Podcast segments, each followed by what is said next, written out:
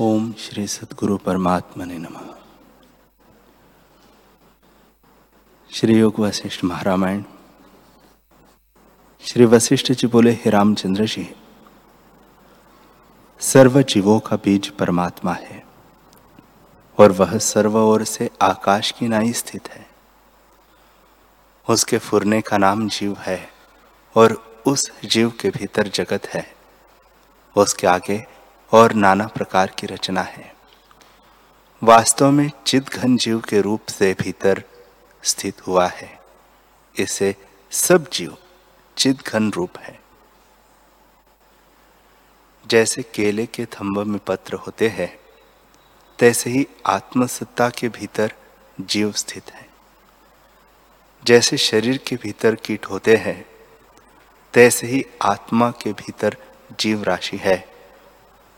और जैसे प्रस्वेद से जू और लीख आदि जीव उपजते हैं और दूसरे पदार्थ में कीट उपजाते हैं, तैसे ही आत्मा में चित्तकला के फुरने से जीव के समूह फुराते हैं। फिर जीव जैसी जैसी सिद्धि के निमित्त यत्न उपासना करते हैं, तैसी ही तैसी गति को पाते हैं। जो देवता की उपासना करते हैं वह देवता को प्राप्त होते हैं और यज्ञ के उपासक यज्ञ को प्राप्त होते हैं। इसी प्रकार जिसकी जो उपासना करते हैं, उसी को वे प्राप्त होते हैं। ब्रह्म के उपासक ब्रह्म को ही प्राप्त होते हैं। इससे जो अतुच्छ पद है, उस महत पद का तुम आश्रय करो। जैसे शुक्र जब दृश्य की ओर लगा तब उसने अनेक प्रकार के दृश्य भ्रम को देखा और जब शुद्ध बुद्धि की ओर आया, तब निर्मल बोध को प्राप्त हुआ। तैसे ही जिसकी कोई उपासना करता है, उसी को प्राप्त होता है और अन्य को नहीं प्राप्त होता। हे रामचंद्र जी, फिर रामचंद्र जी ने पूछा, हे भगवान, जागृत और स्वप्न का भेद कहिए कि जागृत क्या है और स्वप्न क्या है? श्री वशिष्ठ जी बोले रामचंद्र जी, स्थिर प्रतीति का नाम जागृत है और अस्थिर प्रतीति का नाम स्वप्न है। जो चिरकाल रहता है उसका नाम स्थिर है और जो अल्पकाल रहे उसका नाम अस्थिर है। अर्थात दीर्घकाल प्रतीति का नाम जागृत है और अल्पकाल का नाम स्वप्न है। इसमें कोई विशेष भेद नहीं है। दोनों का अनुभव सम होता है। शरीर के भीतर स्थित होकर जो शरीर को जीवाता है, उसका नाम जीव है। वह तेज और बीज रूप है। जीव धातु है। यह सब उसके नाम है। जब जीव धातु स्पंद रूप होता है, तब वह शरीर के रंध्रों में फैलता है। मन, वाणी और देह से सब व्यवहार होता है और रंध्र खुल जाते हैं, तब उसको जागृत कहते हैं।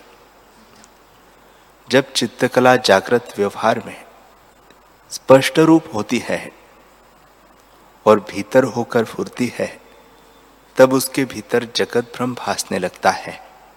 वह स्वप्न कहता है। अब सुषुप्ति का क्रम सुनो।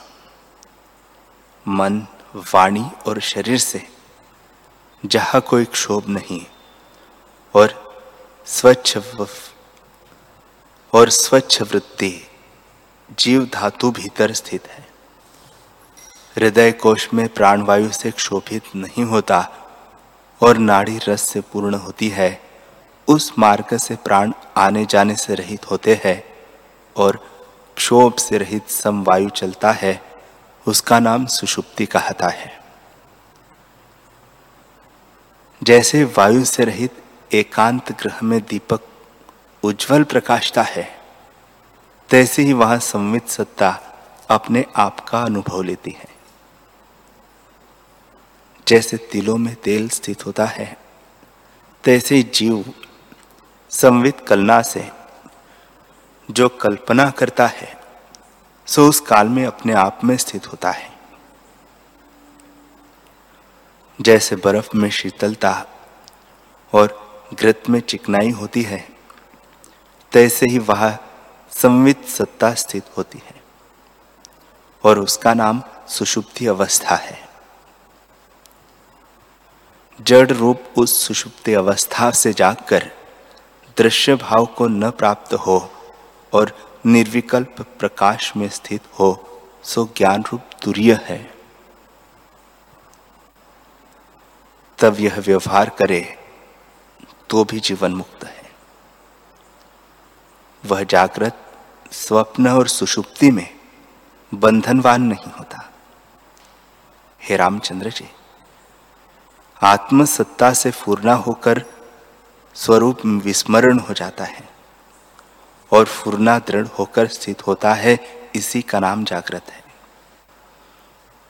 स्वरूप से प्रमाद दोष करके फुरे और जो जगत भासे उसको सत्रूप जाने और यह प्रतीत थोड़े काल रहकर फिर निवृत्त हो जावे, इसका नाम स्वप्न है। दृश्य के फुरने का अभाव हो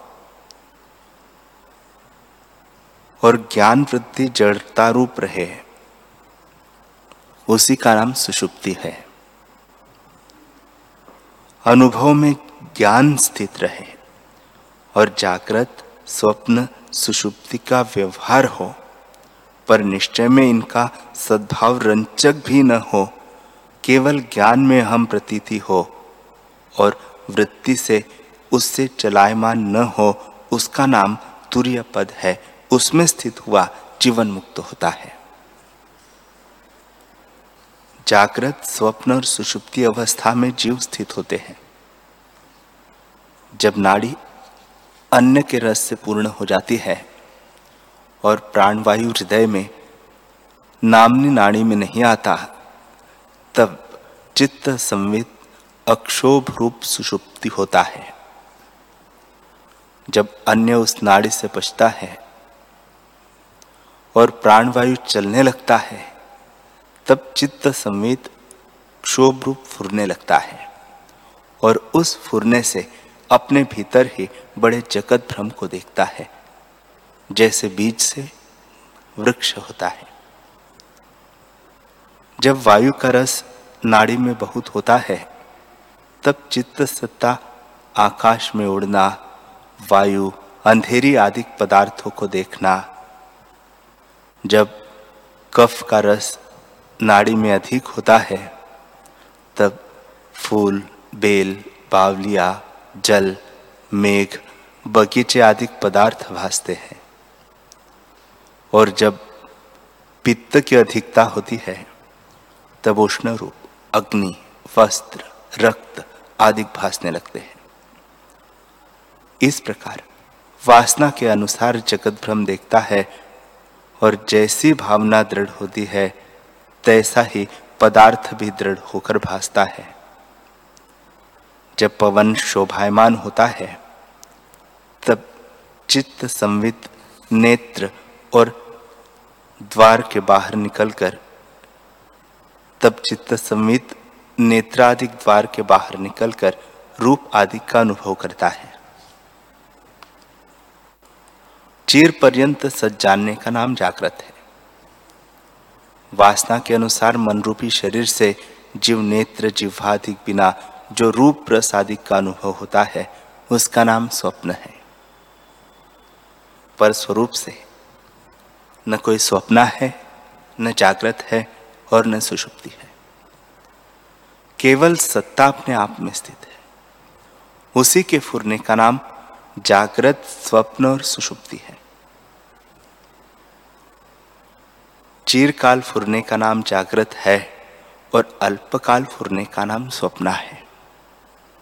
सो केवल प्रतीति का भेद है। वास्तव में कुछ भेद नहीं। और जो वास्तव में भेद न हुआ तो जगत स्वप्न रूप इससे यही भावना दृढ़ करो कि जगत असत रूप स्वप्नवत है। इससे सद्भावना करनी दुख का कारण है। श्री वशिष्ठ जी बोले, हे रामचंद्र जी, यह मैंने तुमको मन का रूप निरूपण करके दिखाया है और अवस्थाओं का निरूपण भी इसी निमित्त किया है। और प्रयोजन कुछ नहीं। इससे जैसा निश्चय चित्त में होता है, तैसा ही भासता है। जैसे अग्नि में लोहा डालिए तो अग्नि रूप हो जाता है, तैसे ही मन जिस पदार्थ में लगता है, उसी का रूप हो जाता है। भाव, अभाव, ग्रहण, त्याग सब मन ही से होते हैं। न कोई सत है, न असत है। केवल मन की चपलता से सब हैं। मन के मुँह से ही जगत भासता है और मन के नष्ट होने से नष्ट हो जाता है। जो मलिन मन है, सो अपने फुरने से जगत रचता है। यह मन ही पुरुष है। इसको तुम अशुभ मार्ग में न लगाना। जब मन को जीतोगे, तब सब जगत में तुम्हारी जय होगी। मन के जीते से सब जगत जीता जाता है और तब बड़ी विभूति प्राप्त होती है। जो शरीर का नाम पुरुष होता तो शुक्र का शरीर पड़ा था। वह दूसरा शरीर न रचता, पर उसका शरीर तो वहाँ पड़ा रहा और मन अन्य शरीर को रचता फिरा। इससे शरीर का नाम पुरुष नहीं, मन ही का नाम पुरुष है। शरीर चित्त का किया होता है। शरीर का किया चित्त नहीं होता। जिस जिस और चित्त जा लगता है, उसी पदार्थ की प्राप्ति होती है, इसमें संशय नहीं है। ऐसे यह अति तुच्छ पद है। आत्मसत्ता का चित्त में सदा अभ्यास करो और भ्रम को त्याग दो। जब मन दृश्य की ओर संसरता है, तब अनेक जन्म के दुखों को प्राप्त होता है और जब आत्मा की ओर इसका प्रवाह होता है, तब परम पद को प्राप्त होता है। इसे दृश्य भ्रम को त्याग के आत्मपद में स्थित करो। राम जी ने पूछा, है भगवान, हे सर्व धर्मों के वेता जैसे समुद्र में तरंग उपज के फैल जाता है, तैसे ही मेरे हृदय में एक बड़ा संशय उत्पन्न होकर फैल गया है कि देश, काल और वस्तु के परिच्छेद से रहित नित्य, निर्मल, विस्तृत और निरामय आत्मसत्ता में मलिन संवित मन नामक कहाँ से आया और कैसे स्थित हुआ? जिससे भिन्न कुछ वस्तु नहीं और न आगे होगी, उसमें कलंकता कहाँ से आई? श्री वशिष्ठ जी बोले, हे रामचंद्र जी, तुमने भला प्रश्न किया। अब तुम्हारी बुद्धि मोक्ष भागी हुई है। जैसे नंदनवन के कल्प वृक्ष में कल्प मंजिरी लगती है, तैसे ही तुम्हारी बुद्धि पूर्व अपर के विचार से जागी है। अब तुम उस पद को प्राप्त होंगे, जिस पद को शुक्र आदि प्राप्त हुए हैं। तुम्हारे इस प्रश्न का उत्तर मैं सिद्धांत काल में दूँगा, और उस काल में तुमको आत्मपद हस्तमलकवत भासेगा। हे रामचंद्र जी, सिद्धांत का प्रश्नोत्तर सिद्धांत काल में से होता है और जिज्ञासु का प्रश्नोत्तर जिज्ञासु काल में से होता है। जैसे वर्षा काल में मोर की वाणी शोभती है और शरद काल में हंस की वाणी शोभती है और जैसे वर्षा काल के नष्ट हुए स्वाभाविक ही आकाश की नीलता भासती है और वर्षा काल में मेघ की घटा शोभती है, तैसे ही प्रश्नोत्तर भी है। जैसा समय हो, तैसा ही शोभता है। हे रामचंद्र जी, मैं तुमको मन का स्वरूप अनेक प्रकार के दृष्टांतों और युक्तियों से कहूँगा और जिस प्रकार यह निवृत्त होगा वह भी क्रम से बहुत प्रकार कहूँगा मन की शांति के उपाय जो वेदों ने निर्णय किए हैं और शास्त्रकारों ने कहे हैं, उनके लक्षण तुम सुनो। चंचल मन जैसा जैसा भाव अंगीकार करता है, तैसा ही तैसा रूप होकर भासने लगता है। जैसे पवन जैसे सुगंध से मिलता है, तैसा ही उसका स्वभाव हो जाता है। और जैसे जल जिस रूप से मिलता है, तैसा ही हो भासता है। तैसे ही मन भी जिस पदार्थ से मिलता है, उसका रूप हो जाता है। मन से रहित जो शरीर से क्रिया करता है, उसका फल कुछ नहीं होता। और मन से करता है, उसका पूर्ण फल होता है। जिस ओर मन जाता है, उसी ओर शरीर भी लग जाता है। बुद्धि इंद्रिय जो मनरूप है, वे यदि क्षोभ को प्राप्त हो और देह इंद्रिय स्थिर हो तो भी कार्य होता है। पर यदि मन क्षोभित न हो और कर्मेंद्रिय क्षोभित हो तो कार्य नहीं होता। जैसे धूल शोभायमान हो तो पवन बिना आकाश को उड़ नहीं सकती। और पवन शोभायमान हो तो चाहे जैसी धूल स्थित हो, उसको उड़ा ले जाती है। तैसे ही देह पड़ा रहता है। मन अपने फुरने से स्वप्न में अनेक अवस्था को प्राप्त होता है, और जागृत में भी जिस और मन फुरता है देह को भी वही ले जाता है। इससे सब कार्यों का बीज मन ही है और मन से ही सब कर्म होते हैं।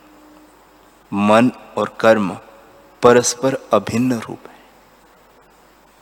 जैसे फूल और सुगंध अभिन्न रूप है, तैसे ही मन और कर्म। जिस कर्म का अभ्यास मन में दृढ़ होता है उसी की शाखा फैलती है। उसी फल को प्राप्त होता है और उसी स्वाद का अनुभव करता है।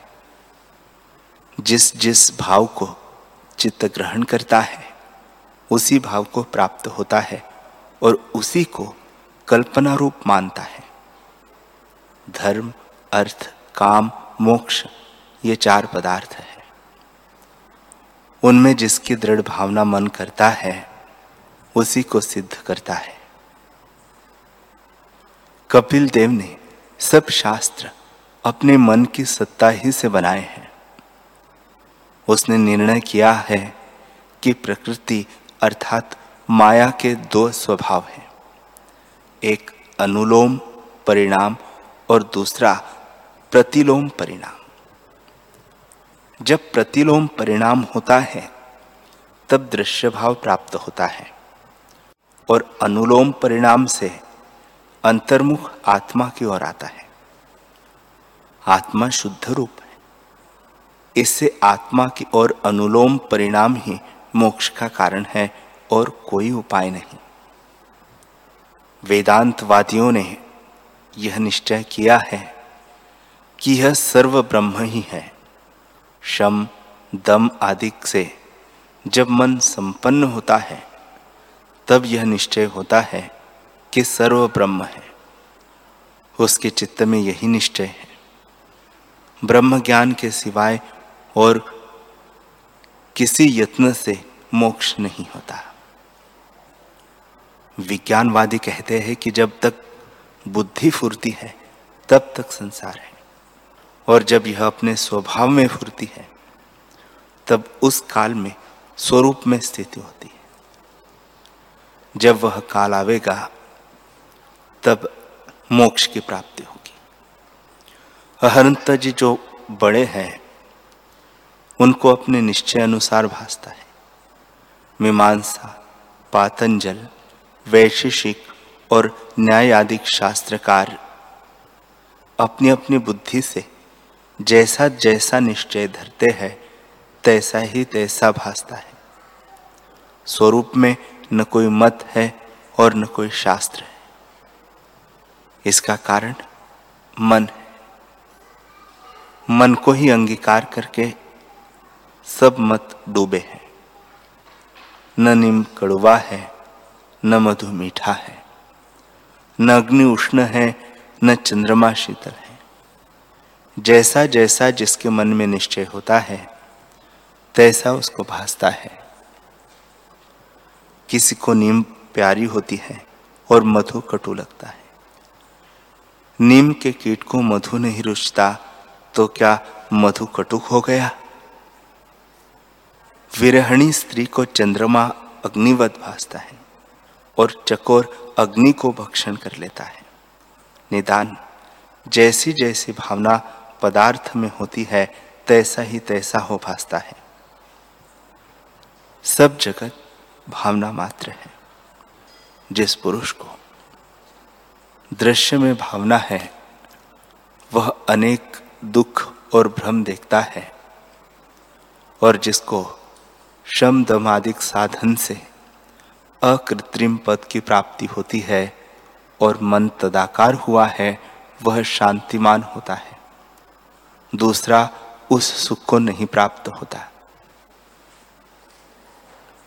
रामचंद्र जी, यह जगत दृश्य तुम्हारे मन के स्मरण में स्थित है। सो तुच्छ रूप है। इसको मन से त्याग करो। ये सुख दुख आदि महाभ्रम देने वाले हैं और यह संसार अपवित्र है और असत तथा मोह रूप महाभय का कारण है। आभास, माया मात्र और अविद्या रूप है। इसकी भावना भय का कारण है। जब जगत के साथ संवित की तन्मयता होती है, तब उसका नाम कर्म बुद्धिश्वर कहते हैं। जब दृष्टा को दृश्य से संयोग होता है, तब बड़े मोह को प्राप्त होता है। दृश्य से मिलके भ्रम अनात्मा में आत्माभिमान करता है और देहादिक को अपना आप जानता है। संसार रूप मत से जीव उन्मत्त हो जाता है और स्वरूप की संभाल इसको नहीं रहती। इसी का नाम अविद्या बुद्धिश्वर कहते हैं। जो दृश्य से मिला है, उसका कल्याण नहीं होता। और जिसके आगे मन का पटल है उसको स्वरूप का भान नहीं होता। जैसे सूर्य के आगे जब मेघ का आवरण आता है, तब वह नहीं भासता। तैसे ही मन के आवरण से आत्मा नहीं भासता। इससे मन रूपी आवरण को दूर करो। मन का रूप फुरना है। उसको संकल्प कहते हैं। जो जो संकल्प फुरे, उसको त्याग करो। असंकल्प होने से मन नष्ट हो जाएगा। हे रामचंद्र जी, जब तुम सर्व भाव और सर्व पदार्थों में असंग होके तब दृष्टा पुरुष प्रसन्न होगा और उससे तुमको निर्विकल्प चिदात्मा की प्राप्ति होगी। जहाँ न जगत की सत्ता है, न सुख है, न दुख है, केवल अद्वैत भाव है। जो अपने आप में प्रकाशता है। जब संसार की भावना तुम्हारे हृदय से उठ जाएगी तब तुम निर्मल स्वरूप में स्थित होंगे और तब दृश्य भ्रम निवृत्त हो जाएगा जैसे रस्सी के सम्यक ज्ञान से सर्प भ्रम नष्ट हो जाता है, तैसे ही चिदात्मा के सम्यक ज्ञान से जगत भ्रम नष्ट हो जाएगा इससे तुम दृश्य भावना को त्याग के चिदात्मा की भावना करो। जैसी भावना होती है, तैसे ही भासता है। यदि प्रथम भावना को त्याग के और भावना करता है तो प्रथम का अभाव हो जाता है। जैसे दिन हुए से रात्रि का अभाव हो जाता है, तैसे ही आत्म भावना से दृश्य भावना का अभाव हो जाता है। जैसे लोहे को लोहा काटता है तैसे ही भावना को भावना काटती है। इससे अतुच्छ, निरुपाधि और निसंशय पद का आश्रय। जब उसकी भावना दृढ़ होगी, तब तुम भ्रम से रहित सिद्ध पद को प्राप्त होंगे। हे रामचंद्र जी, तुम्हारा आत्म स्वरूप है। तुम बुद्धि आदि की कल्पना मत करो। जैसे बालक से कहिए कि शून्य में सिंह है तो वह भयवान होता है। तैसे ही जब शून्य शरीर आदि को में विचार से बुद्धि नहीं आती और यह मैं हूँ, यह और है, इत्यादि जो कल्पना होती है, सो ऐसी है जैसे बालक को अपनी परछाई में वैताल कल्पना होती है, जो कि अपनी कल्पना के वश से भाव अभाव, शुभ अशुभ क्षण क्षण में प्राप्त होती है और कोई सतरूप होता है, कोई असत रूप होती है। जैसी जैसी भावना होती है, तैसा ही तैसा हो भासता है। पर स्त्री में जब काम बुद्धि होती है, तब स्पर्श से स्त्रीवत आनंददायक होती है और जो उस स्त्री में माता की भावना करता है तो उससे काम बुद्धि जाती रहती है। इससे यह देखो कि जैसी जैसी भावना होती है, तैसा ही तैसा हो भासता है। भावना के अनुसार फल होता है और तत्काल उसी आकार को देखता है। ऐसा पदार्थ कोई नहीं जो सत नहीं और ऐसा कोई नहीं जो असत नहीं। जैसा जैसा किसी ने निर्णय किया है तैसा ही तैसा उसको भासता है। इसे इस संसार की भावना को त्याग करके स्वरूप में स्थित हो। हरि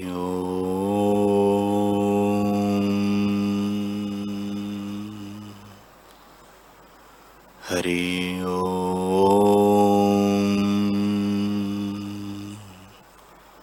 ओम सहनावतु। सहनो भुनक्तु, सह वीर्यं कर्वावहे, तेजस्विनावधीतमस्तु, माँ विद्विषावहे। ओम शांति शांति शांति श्री सद्गुरुदेव भगवान की